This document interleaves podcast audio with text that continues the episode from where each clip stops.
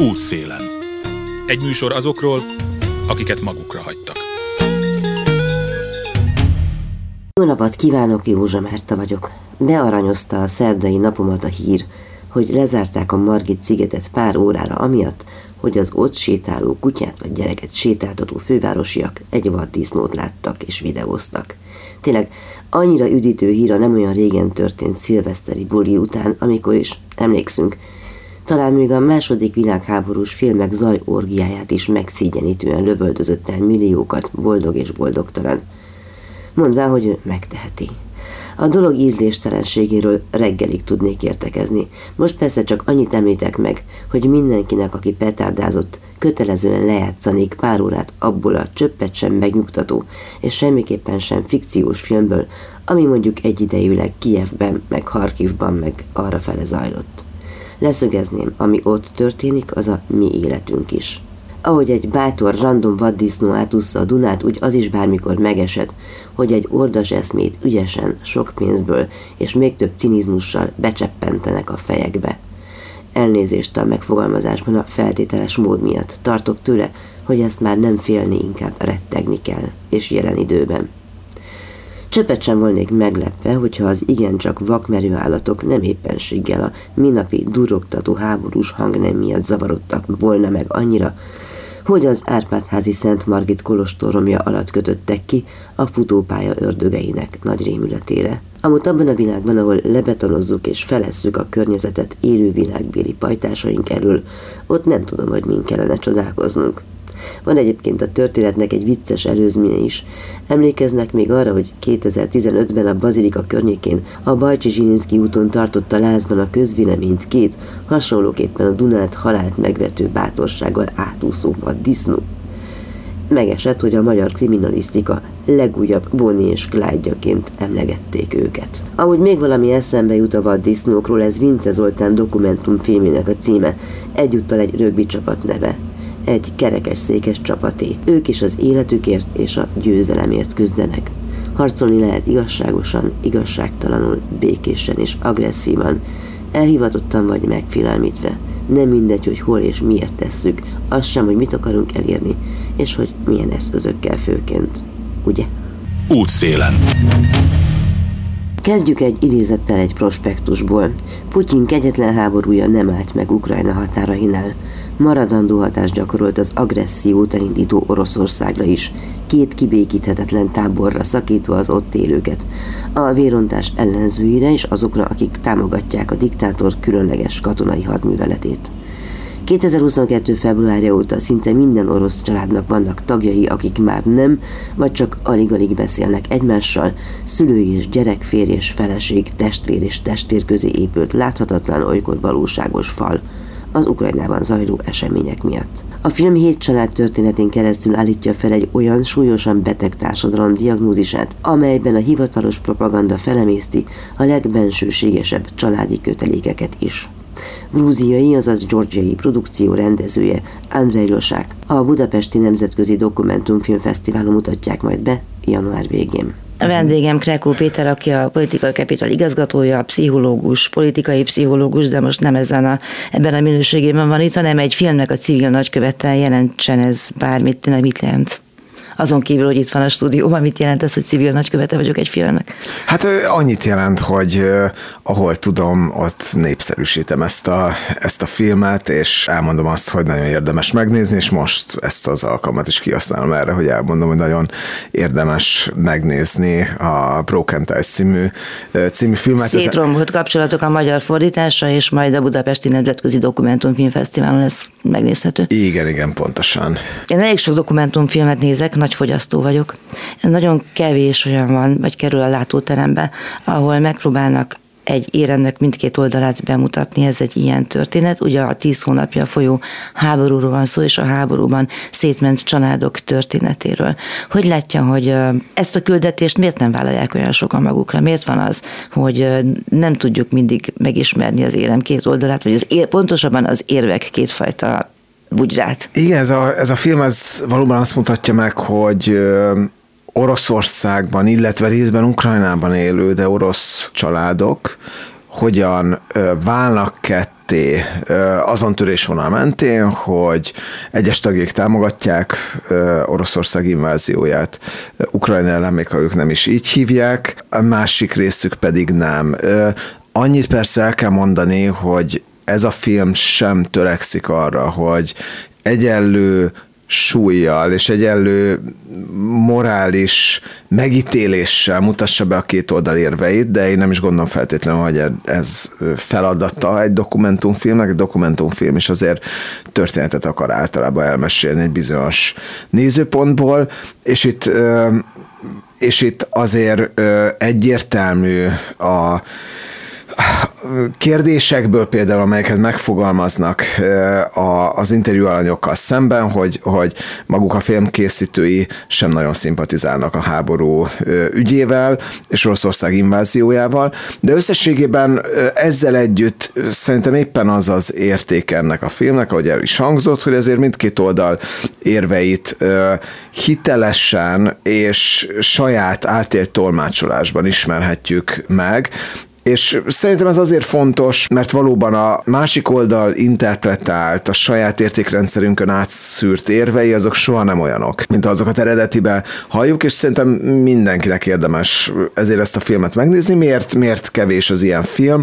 Alapvetően azért, mert mindenki jobban szeret buborékokban élni egyébként, de én azt is gondolom, hogy, hogy akinek pedig erős a meggyőződés, annak nem kell félni attól, hogy egy ilyen film akár kimozdítja a buborékjából, mert nyilvánvalóan, ahogy mondtam, itt, itt, itt nincsen, nincsen azért egy egyenlő mércével és egyenlő, egyenlő erkölcsi megítéléssel bemutatott két oldal, hanem, hanem, hanem van azért a, a, a van, javarészt az idősebb korosztály által képviselt háborúpárti álláspont, és van a, a főleg a, a, az idősebb korosztály gyerekei, illetve akár adott esetben unokai által képviselt békepárti álláspont, és a bemutatásban egyébként a kettő az valóban nem. Azonos súlya szerepel hozzáteszem, hogy ö, Nekem például jóval kevésbé lenne szimpatikus a film, hogyha egyenlő bemutatással szerepelne, mert, mert azért azzal együtt, hogy a film arról szól, hogy hogyan szakít szét a politika, családi kapcsolatokat, azért itt nyilván nem csak politikáról van szó, nem arról van szó, amikor egy demokratikus társadalomban valaki az egyik párt szavazó és valaki a másik párt szavazója, hanem itt arról van szó, hogy, hogy van két olyan álláspont, aminek az erkölcsi megítélése nem lehet azonos. Nyilván ugye annyit hozzá kell tenni, hogy hét családnak a történetéről van szó, de jellemzően szülő-gyerek, illetve házastársak közötti kapcsolatok azok, amelyek el tudnak romlani, meg tudnak bomlani a háború megítélése kapcsán. Én egy csomó dolgot itt kiírtam magamba, ezek többnyire idézetek lesznek, amiket majd, majd mondok.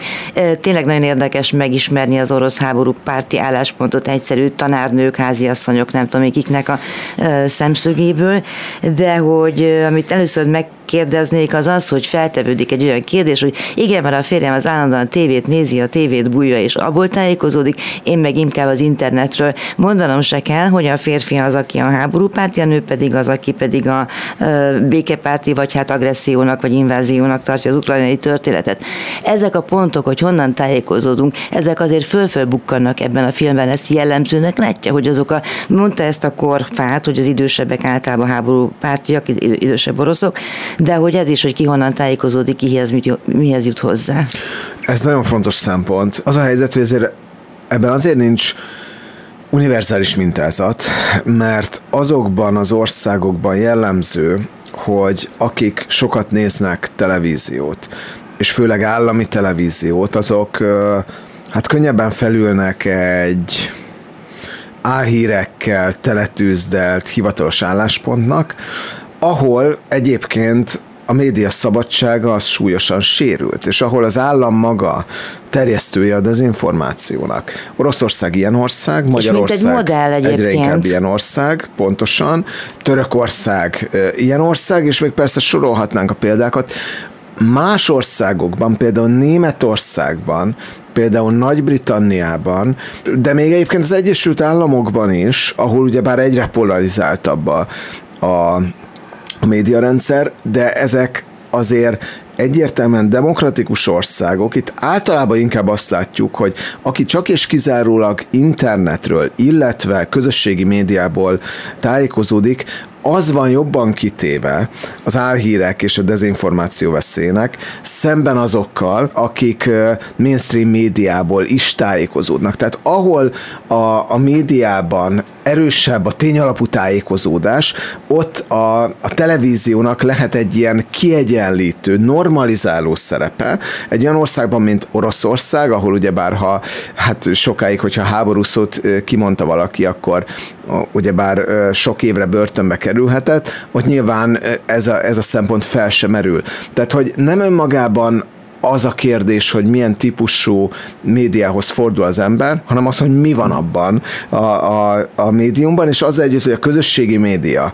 Nyilván és sok, sok tanulmány, meg sok, sok mindenki nagyon sokszor elmondta, az komoly veszélyt jelent az álhírek terjesztése szempontjából, amikor az állam terjeszti a saját csatornáin keresztül, illetve a hivatalos fórumokon és a mainstream médián keresztül a, a gyűlöletkeltő dezinformációt, akkor azért az sokkal veszélyesebb is tud lenni, és ez az is fontos elmondani, hogy mert, mert tényleg divatja van manapság azért a közösségi média gyalázásának ebben a kontextusban, és bizonyos vonatkozásokban ez indokolt is, de azért a, a mainstream média agymosó hatásával szerintem még mindig nem ér fel a közösségi média.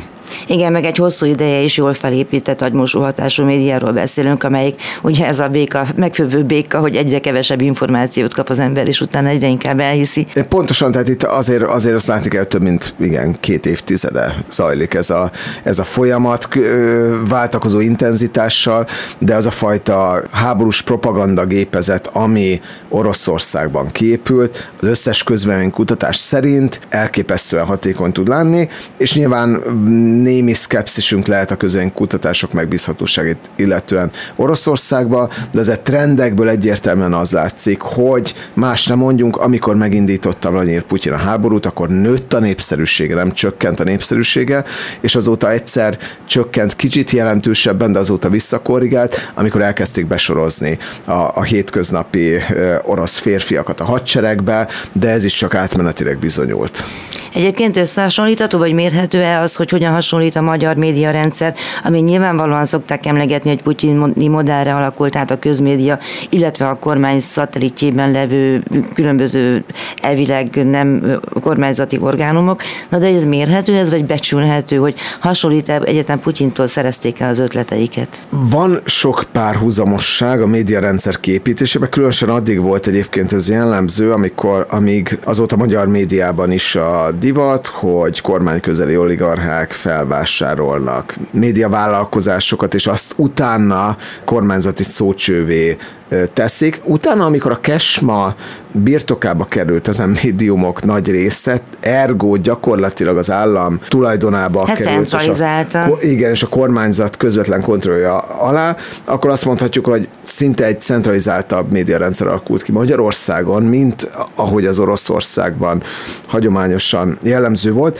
hogy pontosan mennyi inspirációt szerzett ebből az orosz példából Magyarország, ezt őszintén nem tudjuk, és azért nem tudjuk, mert hogy ugyebár ha az ember centralizálni akarja a médiarendszert, akkor korlátozott számú eszközből választhat, hogy itt, hogy itt van-e oki kapcsolat, vagy, vagy ez csak olyan párhuzamosság, ami, ami között nincsen ilyen közvetlen összefüggés, ezt, ezt nem tudhatjuk. Én azt gondolom, hogy ez egy számított inspiráció, tehát inspirációként az orosz modell, és azt tudjuk, hogy különösen 2012 után az egy kormányzati oldalon egyre többet figyelték az orosz modellt, mint egy akár követendő példát. 2014-ben maga Orbán Viktor mondta el, ugyebár Tusnát fürdőn, hogy, hogy az orosz rendszer az, az, az sok szempontból inspirációként szolgál, és nincs egy olyan skála, amin azt tudjuk mondani, hogy, hogy nem tudom, 85%-ban hasonlít a magyar médiarendszer az oroszra, amit látunk mondjuk a Freedom House-nak a média szabadsága kapcsolatos elemzéseiből, hogy a magyar médiarendszer közelebb került, mondjuk hát szabadságfog tekintetében az orosz, orosz médiarendszerhez, még ha, és ez nagyon fontos el, el, elmondani, egyáltalán nem tartott a, a Még nem végeznek ki, nem zárnak börtönbe, és nem tilos mondjuk kiejteni a háború szót. Egészen pontosan, tehát hogyha ha most Oroszországba beszélgetnénk, akkor ezt a beszélgetést ezt négy szem közt folytathatnánk le. Egy, egy, egy, mi, egy azt hiszem, szerintem az internetről is nagyon jó eséllyel eltávolítanák, ugyebár azokat a műsorokat, amik ilyen kritikus megjegyzéseket tartalmaznak, de mondjuk azt mondhatjuk, hogy, hogy lapokat, illetve mondjuk tévécsatornákat, ahol a kormány kritikája megjelenik, az, azokat, hát hogyha azzal hasonlítjuk össze, hogy mi történt a háború kezdete óta, akkor azokat biztos bezárnák itt Magyarországon. Tehát nem tartunk még ott, de közeledik a magyar modell, amiben szerintem hasonlóság megdöbbentően erős tud lenni az az, hogy milyen hatása van a közvéleményre, és ez mérhető. Tehát amikor azt láttuk például, hogy a javarészt, és, és itt a háború témája felől közelítsünk, amikor a kormánypárti szavazótáborban közvetlen az invázió után még többségben voltak azok, akik azt mondták, hogy Oroszország a felelős a háborúért, és mára ott tartunk, hogy Ukrajna és az Egyesült Államok után említik csak Oroszországot a felelősök között, csökkent jelentősen azoknak az aránya, akik Oroszországot hibáztatják az invázióért, pedig azért ebből a szempontból azt hiszem, hogy ez egy elég fekete-fehér történet. Akkor azért látjuk azt, hogy ennek nem nagyon lehetett más oka, mint az a kormányzati agymosó gépezet, ami Magyarországon képült. Vagy említhetjük a soros kampányt, vagy a migráns ellenes kampányokat, vagy most azokat a kampányokat, amelyek az áremelkedéseket Brüsszel nyakába próbálják varni. Ezeknek mind mérhető és nagyon jelentős hatása van a közvéleményre. Tehát hatékonyság szempontjából az a helyzet, hogy a magyar médiarendszer nem nagyon marad el az orosz ö, állami médiarendszertől, és ez, ez nyilván egy intőjel, még akkor is, ha mivel Magyarország, Magyarország adottságai nagyon mások, ezért olyan típusú veszéllyel, mint ami, ami, amivel az orosz lakosság szembe kellett, hogy nézzen, a magyar lakosság nem néz szembe.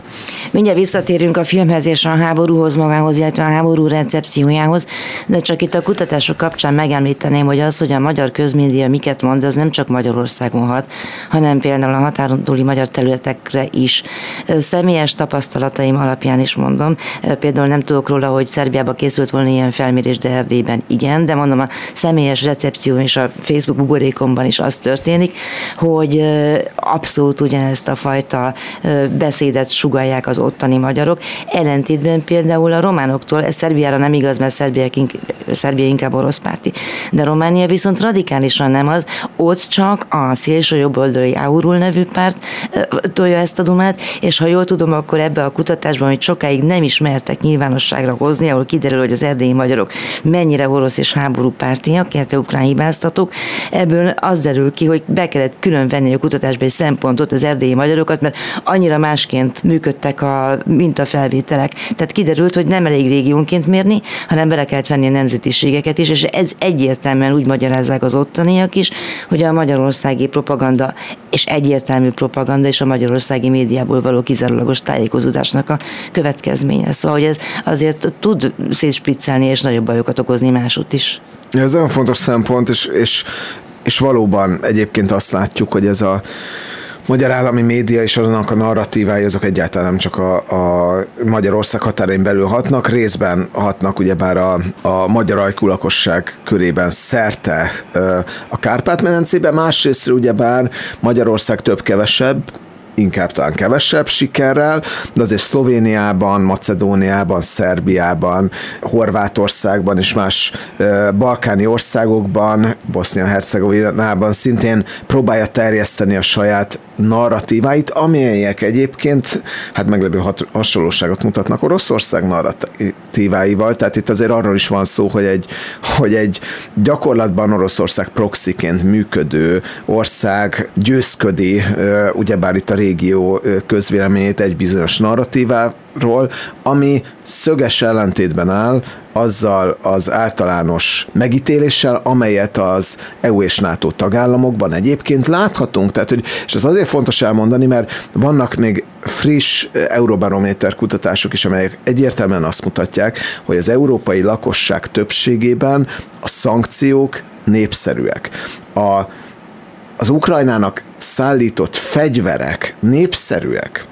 Nincs arról szó, amelyet ma Magyarországon nagyon sokat hallunk, hogy az európai közvéleményben senki nem kérdezte meg az állampolgárokat arról, hogy mit gondolnak ezekről a kérdésekről, és mindenki ellene van a, a szankcióknak. Persze ezek megosztó kérdések olyan országokban is, mint Ausztria, Németország, Olaszország, Franciaország, de a többség egyértelműen Ukrajna pártján áll. Vannak olyan országok, ahol ez kevésbé egyértelmű, Bulgária, Görögország, Szlovákia, de a politikai vezetés ott is sokkal egyértelműbben kiáll Ukrajna mellett. Tehát ebből a szempontból ez tényleg egy, egy kivételnek számító helyzet, amit Magyarországon látunk, és ebből a szempontból azt gondolom, ennek azért van a film szempontjából jelentősége, mert azok a párbeszédek, azok a, azok a konfliktusok, amelyek a filmben megjelennek, az a helyzet, hogy azok mindenkinek nagyon, nagyon ismerősek lehetnek Magyarországról. És persze nem ugyanazok a magyar érvek a háború mellett, vagy Ukrajna ellen pontosan, mint amelyeket Oroszországban hallunk, de azért sokszor nagyon rezonálnak egymással, és ebből a szempontból a hasonlóság sokaknak, akik megnézik a filmet, ijesztő lehet majd. Igen, meg nagyon sok azonos szöveg, azonos érvezem, majd mindjárt kicsit így végig is megyünk, hogy a háború kapcsán nekem az jut eszembe, hogy ami viszont Magyarországon azért nem nagyon van, hogy a nagy háború, hogy a második világháború iránti nosztalgia. Tehát azok az érvek azért nincsenek itt, hogy hát jobb először támadni, mert hogyha nem, akkor mi volnánk majd a, és lássuk, hogy az második világháborúban hogyan történt, és figyeljük meg, hogy mekkora bajok lettek ebből. Ez itt nincs. De azért a, létezhet, hogy a hogy valóban a orosz társadalmat valamilyen szinten navigálja a második világháború és a dicsőség nosztalgiája, vagy a győzelem nosztalgiája? Ez nagyon fontos. Általában minden ország bizonyos szempontból rabja a saját múltjának, de általában, amikor egy történet uralja el az egész nemzeti identitást, és az valamilyen szempontból dicsőséges múltra és az azt követő sérelmekre épül, az ritkán vezet jóhoz. És, és ezt láthatjuk Oroszország kapcsán. Valóban ez, a, ez az általános történet, amely kibontakozott, és ez a filmben visszatérően megjelenik ez a fajta áldozati Ha nem mi támadunk, akkor a mi városaink lennének olyanok, mint most Mariupol, és hasonló Egészen mondatok. pontosan, egyrészt, másrészt mi megvédjük a világot, senki nem hálás nekünk, sőt gyűlölnek minket. Folytatjuk a beszélgetést onnan, hogy a sérelmi politika mennyire lovagolható meg társadalom élettanilag, és hogy milyen közös, illetve nem közös pontokat találunk abban a filmben, amely hét család konfliktusain keresztül mutatja meg, hogy mekkora törést okoz a háborús propaganda a hétköznapi életben. Krekó Péter szociálpszichológus, a Political Capital ügyvezető igazgatója, a film civil nagykövete a vendégem a hírek után. Józsa Márta vagyok, folytatjuk a beszélgetést Krekó Péter szociálpszichológussal, a Political Capital ügyvezető igazgatójával, aki most civil nagyköveti minőségében ül a stúdióban. Egy igen gondolatébresztő film érdekében teszi ezt, és ez a beszélgetés apropója vagy kiinduló pontja is. Odaig jutottunk, hogy a háború mostani motivumai között valószínűleg az sem elhanyagolható szempont, hogyha egy ország önmitológiája túlságosan erősen épül a dicsőséges múlt iránti nosztalgiára és az ennek elismerésére hiába vágyó, önmarcangoló sérelem politikára, akkor annak nem lesz jó vége. Változatlanul a szétrombolt kapcsolatok, angolul Broken Ties című hét az orosz-ukrán háború miatt ideológiailag szétszakított család története, a beszélgetésünk vezérfonala, és igyekeztünk megtalálni azokat a, nevezzük így, tanulságokat, amelyekből kiderül, nem ördögtől való összefüggéseket keresni a térség, beleértve persze Magyarországot is gondjai között.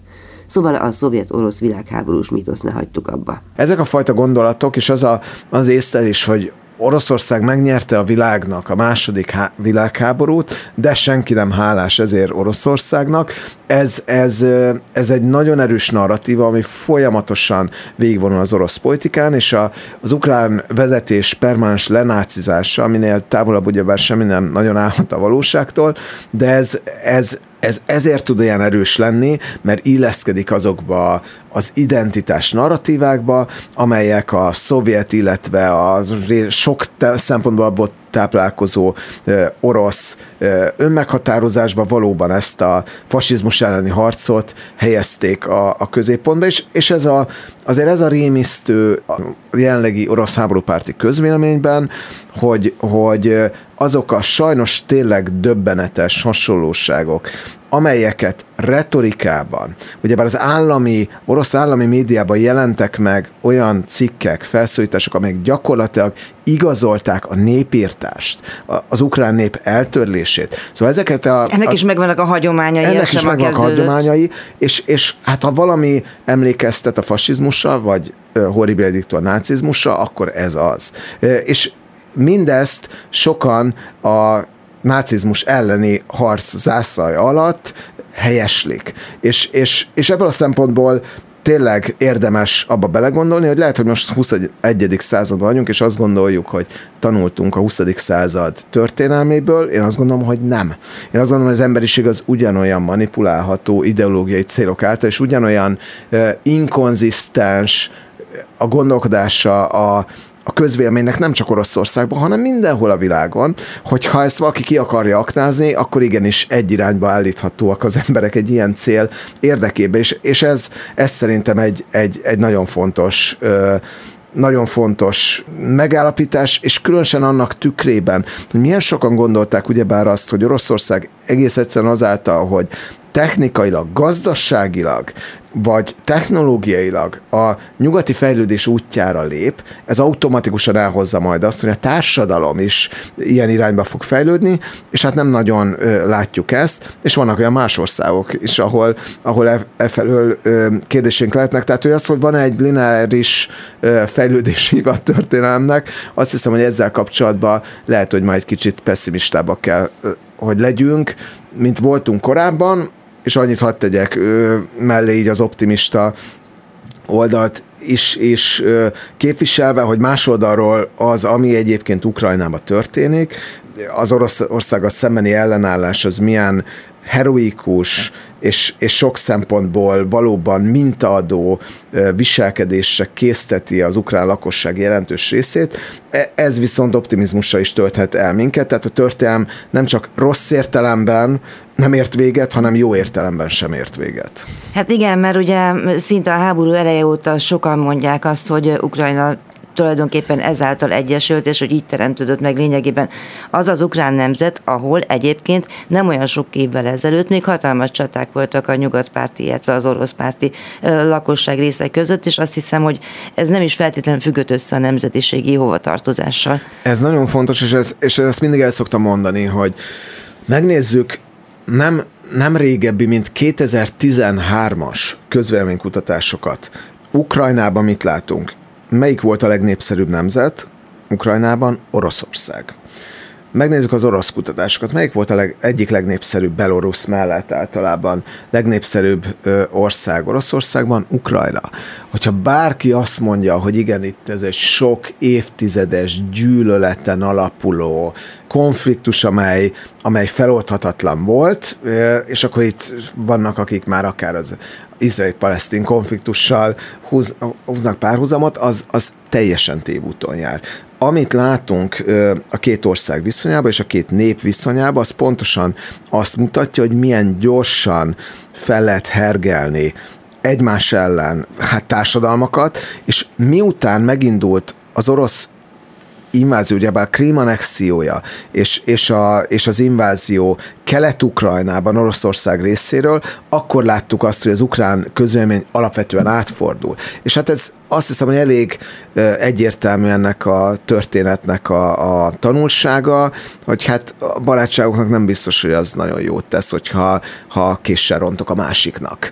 És a másik azt, azt nem biztos, hogy barátságos gesztusként fogja értékelni, hogyha mondván azt, hogy mi összetartozunk, és milyen jó barátok vagyunk, ezt megtámadom a másikat, tehát hogy, hogy, hogy ez egy nagyon új keletű dolog, és persze én nem akarom, tehát én magam nem vagyok történész, és nem is ismerem olyan részletességig a, a, a történelmi folyamatokat, hogy ebbe, ebbe nagyon általánosat akarok mondani, és nyilván van ennek történelmi előképe a második világháború idén, azt megelőzően, azt követően, stb.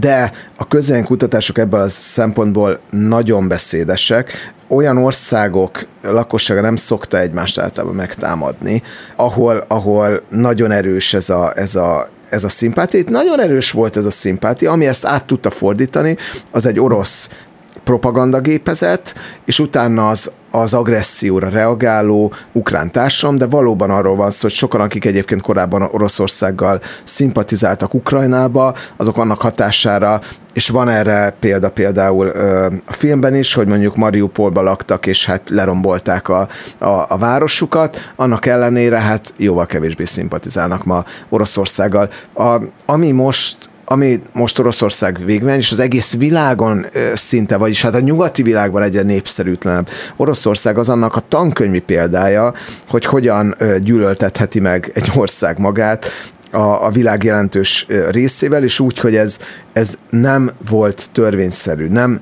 ez nem russzofóbia eredménye, az annak eredménye, hogy Oroszország egy agresszív politika útját választotta, ami Ukrajnára, illetve a nyugati világ egészére nézve veszélyes. Ugyanakkor az is nagyon veszélyes, hogy az a orosz diaszpóra, akik itt ott, ott élnek az egész világon, többek között Magyarországon is. Mi magunk is készítettünk egyébként Hadi Mihály kollégámmal egy olyan hölgyel itt interjút, aki amúgy újságíró és művész, és befogadja az ukrajnai menekülteket, és azt mondja, hogy elképesztően ellenük fordult a közvélemény legalábbis. Ők nyilván nem abban a buborékban élnek, amelyikben a háborúpárti magyarok szoktak megszólalni, hanem éppenséggel mondjuk a liberális vagy ellenzéki magyar buborékba, ahonnan közösítik ki őket, és ez látszik a filmben is. Tehát ugye aki Londonban él, vagy nem tudom én, szem Lipcsében, vagy hol van valamelyik hős, ők is érzik azt, hogy nagyon rossz orosznak lenni most bárhol is vagyunk. És bár, bárkinek a pártján is állunk, tehát nem jó érzés. Igen, és, és itt itt egy picit had, had érintsek egy, egy kicsit tabuként kezelt témát, mert szerintem kicsit tabuként kezelt téma, de hogy, hogy az a helyzet, hogy nem lehet senkit csak a nemzeti etnikai hovatartozás alapján megítélni. Tehát, hogy, és ez mondjuk evidens lenne. Evidens lenne, de egyre kevésbé az. És abban azt mondom, is egyre kevésbé az, hogy valóban, hát van, nyilvánvalóan érthető az, hogy van egy olyan ukrán identitás, amely most Oroszországgal szembe határozza meg magát. Nyilván érthető az, hogy sokan az ukránok közül úgy érzik, hogy nem csak az orosz vezetés hibás, hanem a lakosság egy része is, aki morális támog, vagy, vagy, vagy tényleges katonai, stb. támogatást ad mondjuk az orosz hadseregnek. De ezzel együtt se lehet azt kijelenteni, hogy csak azért, mert valaki orosz, orosz nyelven beszél, és, és orosz kultúrát képvisel, azért valami probléma lenne vele.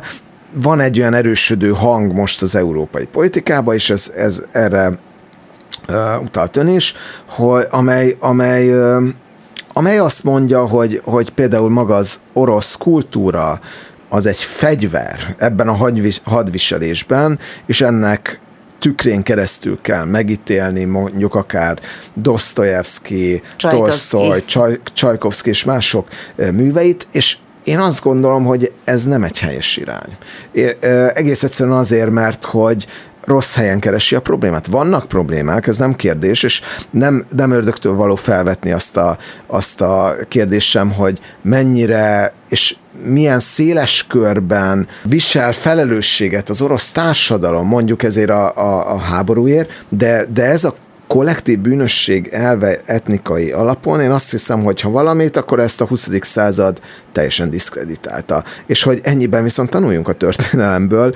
Szóval én azt gondolom, hogy, hogy egyedi embereket a saját véleményük alapján lehet megítélni, és saját cselekvésük alapján, nem az etnikai hovatartozásuk alapján, és szerintem nem az orosz néppel általában, szerintem nem az orosz kultúrával általában van a probléma, nem, hanem azzal a, az orosz politikával, amely, amely ide elvitte az országot, és ezt, ezt a ezt a különválasztást szerintem nagyon fontos ö, megtenni. Most is ne, ne legyen rossz dolog önmagában rossznak lenni, hogyha valaki nem támogatja a háborút. Hogyha viszont valaki támogatja a háborút, akkor azt hiszem, hogy, hogy ö, minden oka megvan arra mondjuk a háború ellenes európai közvéleménynek, hogy a véleményük alapján kezelje őket. Persze van itt egy másik nagy tömb is, ami ugye orosz részről fogalmazódik, ez a nyugat démonizálása. El, elhangzik elodáig, hogy azt mondja valamelyik szereplő, hogy a nyugat hipnozidálta a gyerekeinket, és mindenképpen az ő eszméiket akarja terjeszteni. Szóval ez az általános nyugat ellenesség, ennek felelhetőek gondolom azért az orosz, orosz-szovjet hagyományai, de mondjuk Magyarországon is párhuzamosan ezáltal alakul ki a nyugat ellenes csoport. Ugye nyilván benne van a brüsszelezés, sorosozás természetesen, de valahogy ez azért van, hogy kézenfekvőnek tűnik a politika számára, hogy használja ezt az eszközt, nem lenne nem tenni. Igen, ez a, ez a nyugatellenesség, ez tényleg, hát ez, ez egy nagyon régóta felépített hagyománya a, az orosz propagandába, és, és ennek a, tehát ez még korábbra nyúlik vissza, mint a, a Szovjetunió, és ez a fajta nyugattal szembeni ambivalencia az végig kíséri a, a, az orosz politikai történelmet, és magán a, a Putyinnak a, a, az elnök elnökségi ciklusa sem volt ebből a szempontból egyáltalán homogén. 2007-ig körülbelül a Müncheni Biztonsági Fórumon tartott beszédéig Putyinak, ami egy ilyen erős nyugatellenes tiráda volt, ami meg is hökkentek sokan, mert sokan előzmény nélkülnek tartották. Ondáig azért kifele legalábbis volt egy, egy, egy kompromisszumkész és sok szempontból a nyugat mintáit utánzó, és nyugattal szemben pozitív kapcsolatra törekvő politika, de ez a fajta ellentmondása a, a hát liberálisabb, nyugatosabb és a, hát a befelé forduló, inkább ilyen imperialista, nyugatellenes gondolatkör között, ez, ez nagyon feszítő volt. Végig Medvegyev elnöksége alatt sokan azt gondolták, hogy hát itt arról van szó igazából, hogy végre van egy, egy nyugatos reformer. Miközben Medvegyev Putyin volt pontosan egy, egy ugyanannak a játéknak volt, volt része, és a, azt hiszem, hogy akkortól tisztázódott le igazából ez a kép, amikor 2012-ben visszatért Putyin, és ott a, az egész, ugyebár egy elcsalt választás után, amikor sokan az utcára vonultak, és Putyin maga rabjává vált az összesküvés elméletének már akkor, és azt gondolta, hogy az egész tüntetés, tehát minden tüntetést vele szemben a nyugat és Hillary Clinton személyesen szervez meg, mert alá akarja aknázni a legitimitását, és, és ennek, ennek az erősödő, tehát hogy azt érte meg, hogy a nyugat az ő hatalma számára eszenciális fenyegetést jelent, és egyre inkább a nyugattal szemben határozta meg az egész politikáját. Utána ugyebár, és még abban az időszakban vagyunk, amikor a, a gazdasági világválság még bőven éreztette hatását, ez nem csak a nyugatot fektette meg, de, de azért Oroszországra se volt jó hatással, és Oroszországnak és a putyini vezetésnek egyre inkább át kellett állnia egy nacionalizmus alapú legitimációra, a korábbi fejlődés alapú legitimációra. Korábban a, a, a, a, az olajbevételekből, meg a gázbevételekből, ugyebár az egész ország, ha nem is egyenletesen, de fejlődni tudott, és volt ez a, volt ez a, a, a sok szempontból gazdaságilag indokolt pozitív megítélése a vezetésnek. Ez, ez egyre kevésbé működött, és hát a krím anexiója mutatta azt meg igazából, hogyha elfogy a kenyér, amit ki lehet osztani a népnek, akkor akkor még ott lehet a büszkeség, amivel lehet népszerűséget szerezni. A Krím ö, Putyin népszerűsége több mint 20%-ot emelkedett, és, ö, és azóta is a, ahhoz hasonló magasságokban van. Egyébként a háború megindítása után ugyebár visszaugrott nagyjából ugyanoda, tehát hogy azt látjuk, hogy a, hogy a, azokban a helyzetekben, ahol a, a gazdasági lehetőségek kif, kifulladnak egy ilyen autoritár rendszerben, ott nem nagyon marad más lehetőség, mint egyfajta ilyen agresszív, ellenségkereső és a nemzeti büszkeségre építő politikával szavazatokat szerezni. Ugye a filmnek az a címe, hogy szétrombolt kapcsolatok, hét család történetéről szól mindegyikben van valami nagy törés, mondjuk nekem a legdurvább az, amikor az anyja azt veti a fia szemére, hogy felesküdtél te akkoriban katonának, amikor sorkatona voltál, és most miért nem mész el harcolni a hazád érdekében. A gyerek meg azt mondja, hogy azt nem az anyámtól, hogy vigyázzak magamra, és nehogy valami bajba keveredjek. Hogy ezek a kapcsolatok, ezek vissza tudnak-e majd épülni, tudnak-e majd valahogyan szinoptikusan működni, talán a délszláv háborúban levő ilyen konfliktusok esetleg példák lehetnek arra, hogy vissza tudnak-e épülni azok a társadalmi viszonyok, amelyek nélkül nem tudunk élni, mert hát nem tudunk az anyánk ölelése nélkül élni. Az ez, hogy ez nem törvényszerű. Annyit tegyünk hozzá, hogy, a, hogy ez a film abból a szempontból inkább a kivételt és nem a szabályt jeleníti meg, hogy a politikai szociológiai vizsgálatok szerte a világon általában azt mutatják, hogy a politikai attitűdjeink jelentős részét a családunktól örököljük. Nem a szó szoros értelmébe, tehát nem génekkel örökítjük tovább. Hát a republikánus és demokrata, stb. Tehát ezek... Igen, igen, és ezek nem, nem determinizmusok, és biztos hallgatók közül is sokan vannak olyanok, akiknek a, a felmenői között, vagy akár a, a, a gyerekei között, vagy a családban vannak olyanok, akikkel nagyon nem értenek Még dokumentumfilm politikai... is készült a Fideszes anya, stb. című film. Igen. igen, igen, pontosan, de összességében úgynevezett politikai homofili, homofília, hogy az politikailag a hasonlót szeretjük, ez azért családi viszonyokat általában áthatja. Tehát azért a családokon belül hagyományosan inkább átöröklődnek a politikai vélemények, mint sem, hogy kialakuljon ez a, ez a konfliktusos helyzet, de ezzel együtt azért, azért sokszor előfordul, hogy, hogy van egy nagyon különböző politikai vélemény, és az a helyzet, hogy hát egyelőre azért a, a történelem még nem abba az irányba halad, hogy azt látnánk, hogy ennek a konfliktusnak lenne meg megoldása. Sokan azt mondják, hogy a 2023-nál tovább nem nagyon tartott ez a háború. Nem, én nem mernék ilyet jósolni. Egyelőre azt látjuk, hogy most fog indulni egy, egy intenzívebb orosz invázió, valószínűleg egy intenzívebb ukrán ellenoffenzíva, Oroszország továbbra is bombázott civileket, tehát egy, egyelőre nem gyógyulnak a sebek, hanem egyre mélyebbek lesznek. Nem törvényszerű szerintem az, hogy ezek helyre jönnek. A, talán annyiban különbözik ettől a, a, a délszláv háború, hogy ott azért persze voltak bőven vegyes házasságok, stb., de azért ott, a, ott, ott, ott etnikailag nagyon-nagyon külön váltak. Ugyebár a, a vélemények, és, és viszont onnan sem feltétlenül azt tanulhatjuk meg szerintem, hogy milyen könnyű ezeken túllendülni, mert azért a, ha végignézünk a Nyugat-Balkán politikáján, az továbbra is sok szempontból a délszláv konfliktusnak a fogja. Hogy megnézzük, hogy mi zajlik Bosznia-Hercegovinában, ott különösen. Ezt látjuk persze nem minden országban, és az, azzal, hogy, hogy, hogy, a, hogy Szlovénia, Horvátország csatlakozott mondjuk a, az Európai Unióhoz, azzal, hogy, hogy, hogy nem tudom, hogy Montenegro a NATO-hoz, stb. Szóval beindult egyfajta integráció, mely valamennyire ezt zárójelbe rakja, de de ilyet mondjuk Oroszország esetében biztos, hogy nem fogunk látni. Tehát Oroszország olyan szinten vágta el magát, lélektanilag, gazdaságilag, politikailag a nyugattól, hogy nem lesz egy ilyen külső húzó tényező, ami, ami egy kicsit így zárójelbe tudná rakni ezeket a konfliktusokat,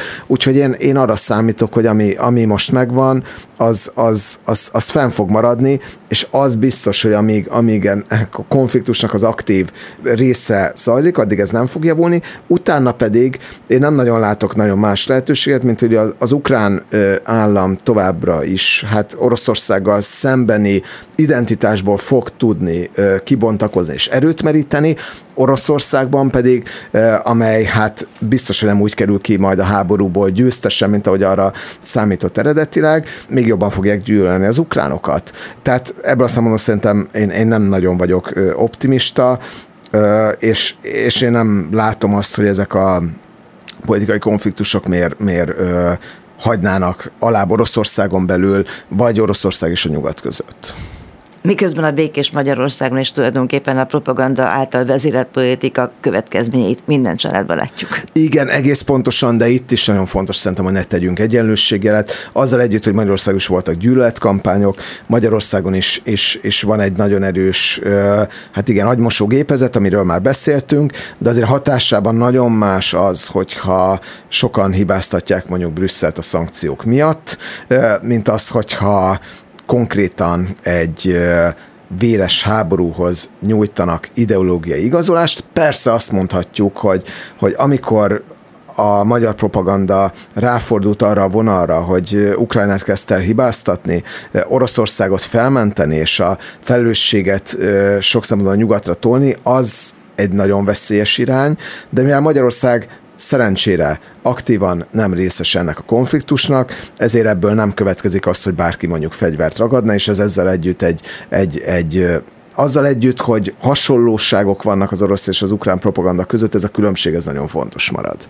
Krekó Péter szociálpszichológus, a Political Capital ügyvezető igazgatója volt a vendégem, éppen civil nagyköveti minőségében. Voltak éppen egy igen gondolatébresztő film volt a beszélgetés apropója.